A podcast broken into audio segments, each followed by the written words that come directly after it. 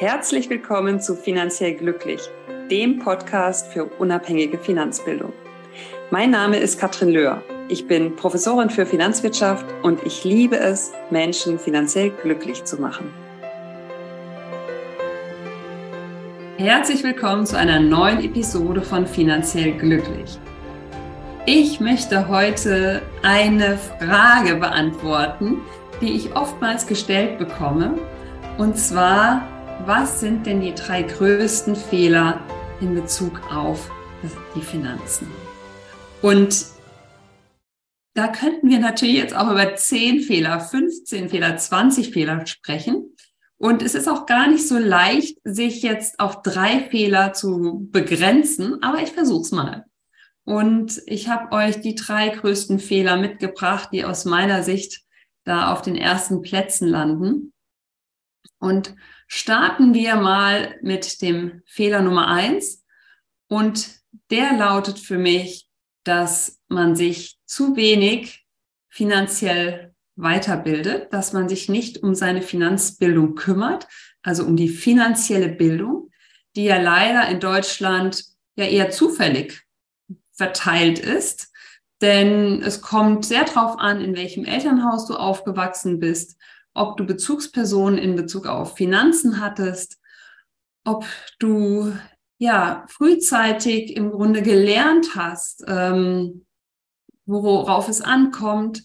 Und ähm, ja, zusätzlich lernen wir es leider nicht flächendeckend in der Schule, sondern ähm, nur sehr punktuell und auch das ist wieder zufällig, sehr zufällig, ähm, ob eine engagierte Lehrkraft sich diesem Thema widmet oder nicht. Und es ist natürlich auch von Bundesland zu Bundesland sehr, sehr unterschiedlich. Das heißt, wir haben da leider keine flächendeckende Finanzbildung für die Kinder und Jugendlichen in der Schule. So, und damit sind alle die keine Finanzbildung haben oder nur sehr wenig finanzielle Bildung haben, wirklich ganz massiv benachteiligt. Und wir haben im Grunde die eigene Verantwortung, das zu ändern. Denn ansonsten sind wir ja nicht Kapitän oder Kapitänin auf unserem eigenen Schiff. Wir haben heute ein Umfeld, wo es wirklich notwendig ist, grundlegende Finanzkenntnisse zu haben. Und damit meine ich gar nicht, dass man jetzt äh, Finanzwirtschaft studiert haben muss.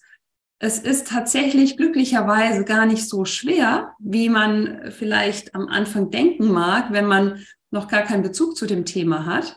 Aber es ist halt wichtig, gewisse Grundkenntnisse zu haben.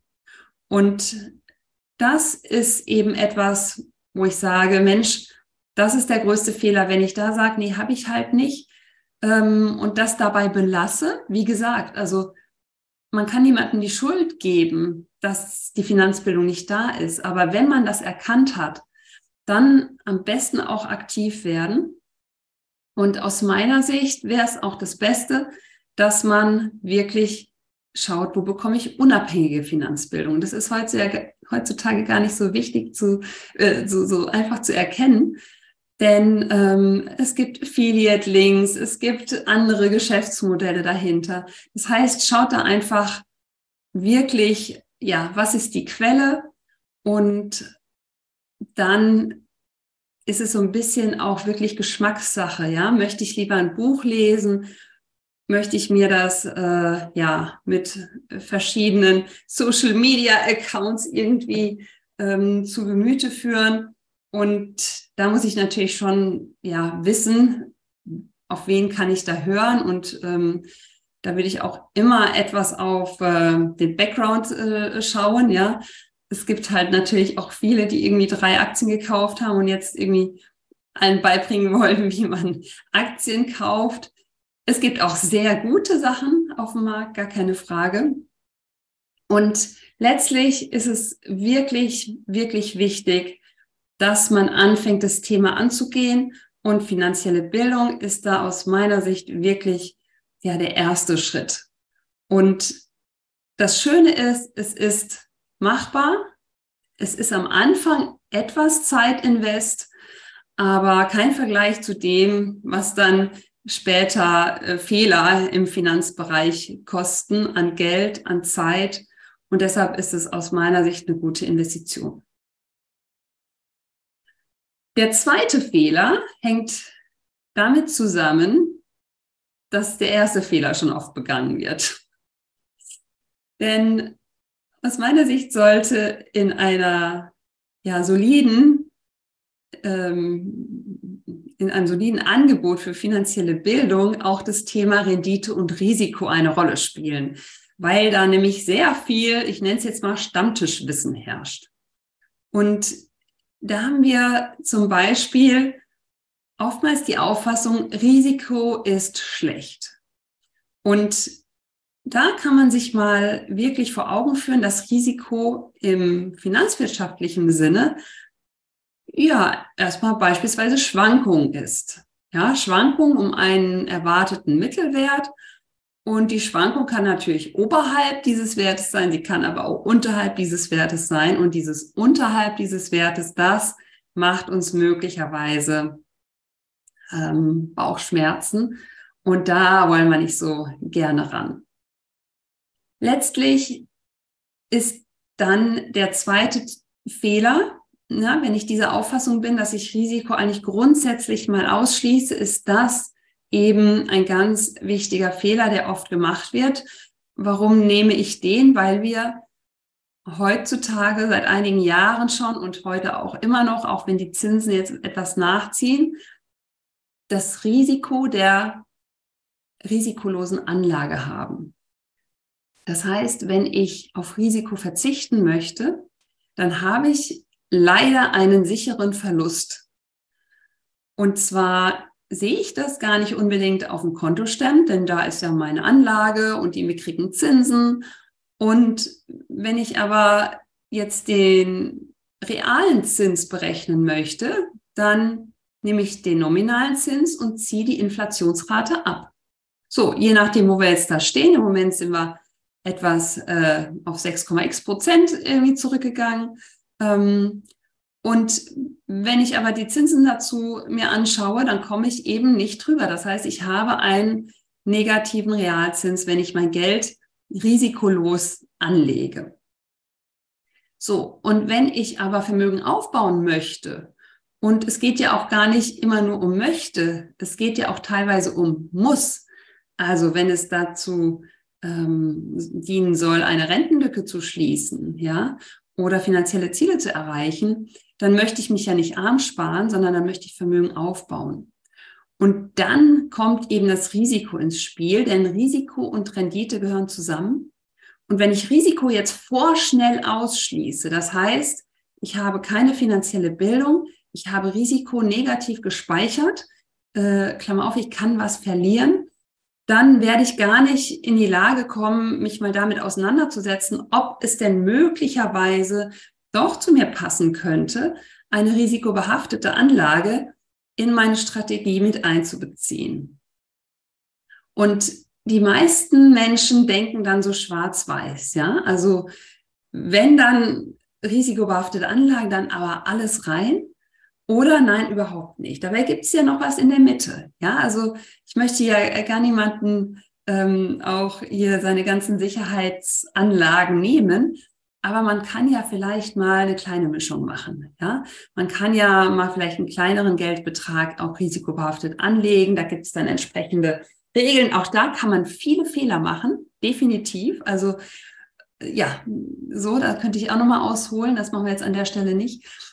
Ähm, aber es ist schon mal wichtig, dass du dieses Thema Rendite und Risiko für dich wirklich ja informiert und bewusst beantworten kannst, denn das können die wenigsten Leute. Die meisten äh, schmeißen das in eine Schublade und da bleibt es dann drin, ohne wirklich zu überlegen, ja Mensch, was sind denn eigentlich die äh, ja die Folgen daraus ne, aus meiner Entscheidung und kann ich mir das leisten? Also wenn du jetzt äh, viele Millionen auf dem Konto hast und äh, deine Rentenlücke ist sozusagen bei Null und du, alles ist gut, ja, ja, gut. Wenn du dann einen realen Verlust hast, dann ist es jetzt halt so, aber dann tut es dir vielleicht nicht so weh. Nur in Deutschland ist es ja anders. Ähm, die meisten Menschen müssen irgendwie Vermögen aufbauen, damit sie ihren Lebensstandard im Alter halten können. Und da kommt eben Risiko ins Spiel. Ja, aber auch da können wir ganz viele Risiken ausschließen und nur noch die in der Anlage drin lassen, die dann im Grunde die Rendite bringen. Ja, also äh, ich kann das sehr gut verstehen, wenn man Risiko, das Risiko an sich minimieren möchte. So, und jetzt sind wir beim dritten Fehler. Aus meiner Sicht ist das, dass die Relevanz von passiven Einkommen unterschätzt wird. Und jetzt heißt es natürlich immer, ja, passives Einkommen, passives Einkommen. Das lässt sich natürlich nicht von heute auf morgen aufbauen. Das heißt, im Grunde wäre es optimal, wenn jeder in jungen Jahren startet oder wann auch immer er oder sie dran denkt. Denn wir haben ja eine, doch eine hohe Lebenserwartung. Also es gibt natürlich Länder, die werden noch älter, ja, und ähm, ist auch nicht klar, wie sich das jetzt weiterentwickelt. Aber letztendlich, ja, selbst wenn du spät dran denkst, kann es sich lohnen, trotzdem nochmal so eine Parallelstrategie zu fahren und da was aufzubauen. Ja. Und für die jungen Menschen ist es sowieso sehr, sehr sinnvoll, da frühzeitig in einem Sparplan wirklich aktiv zu werden, um dann äh, in Richtung passives Einkommen später ja einen Zeitpunkt eben erreichen zu können, der für viele dann gar nicht mehr realistisch ist, weil Zeit spielt natürlich eine Riesenrolle bei der Geldanlage und desto besser ist es, äh, dass du früh anfängst und wenn du Kinder hast oder Enkelkinder, ja, so einen breit gestreuten Sparplan in, äh, durch einen ETF, dann eben ne, bist du in verschiedenen tausend Aktien investiert. Das ist eine Möglichkeit, die gab es vor 20, 30 Jahren gar nicht. Also die ETFs sind schon ein Stück älter, aber dass sie jetzt wirklich für die breite Öffentlichkeit, sage ich jetzt mal, so verfügbar sind, das ist noch gar nicht so lange. Deshalb nutzt es, ja. Also vielleicht, ja, so, so richtig ähm, breit, wir sagen 10, 12, 15 Jahre und äh, es gab einzelne Banken, die haben sich noch jahrelang dagegen gewehrt und haben gesagt, nein, wir nehmen es nicht ins Programm auf. Jetzt gibt es es eigentlich überall. Und ja, damit kann ich einmal ein passives Einkommen aufbauen. Aber natürlich sind an dieser Stelle auch Immobilien zu nennen. Ähm, auch mit Immobilien kann ich mir passives Einkommen aufbauen. Jetzt muss man natürlich schon auch ehrlicherweise sagen, naja gut, wie, wie, wie passiv ist denn jetzt passiv? Gerade bei Immobilien äh, kann es natürlich da noch äh, schon ja, äh, sinnvoll sein, dass man sich da richtig drum kümmert. Und natürlich ist es auch notwendig, ähm, das im Blick zu halten und äh, seine Pflichten auch als Vermieter, Vermieterin da im Auge zu behalten. Aber letztendlich ist es ähm, ein Cashflow, der dann fließt und der regelmäßig reinkommt und das ist natürlich etwas, wo ja viele Menschen nur von träumen können. Deshalb, egal in welche Richtung das jetzt geht, das muss auch nicht unbedingt nur Aktienportfolio oder Immobilien sein. Das kann natürlich auch ein Produkt sein oder Lizenzgebühren, Bücher, was auch immer. Es ist sehr individuell. Also es kommt natürlich auf deine Fähigkeiten an, auf deine Situation und meine Erfahrung ist, sobald man sich dem Thema öffnet, dann kommen auch die Ideen. Aber ich muss mich dafür halt erstmal öffnen. Und dann sind wir fast wieder bei Fehler Nummer eins, dass ich nämlich hier Vogelstraußpolitik gar nicht hingucke, das irgendwie ein blödes Thema finde. Und sobald ich das aber ändere und sobald ich da hingucke und mich weiterbilde, kriege ich Ideen und entwickle mich weiter. Deshalb, ja, kann ich jedem nur raten, äh, das Thema Finanzen nicht mehr aus seinem Leben zu drängen, sondern ganz proaktiv reinzuholen ins Leben und sich da weiterzuentwickeln. Wenn Fehler passieren, dann am besten daraus lernen und sich äh, jegliche anderen ähm, Dummheiten verzeihen. Und dann kann da nur was Gutes bei rauskommen. Und dabei wünsche ich euch viel Spaß und bis zum nächsten Mal.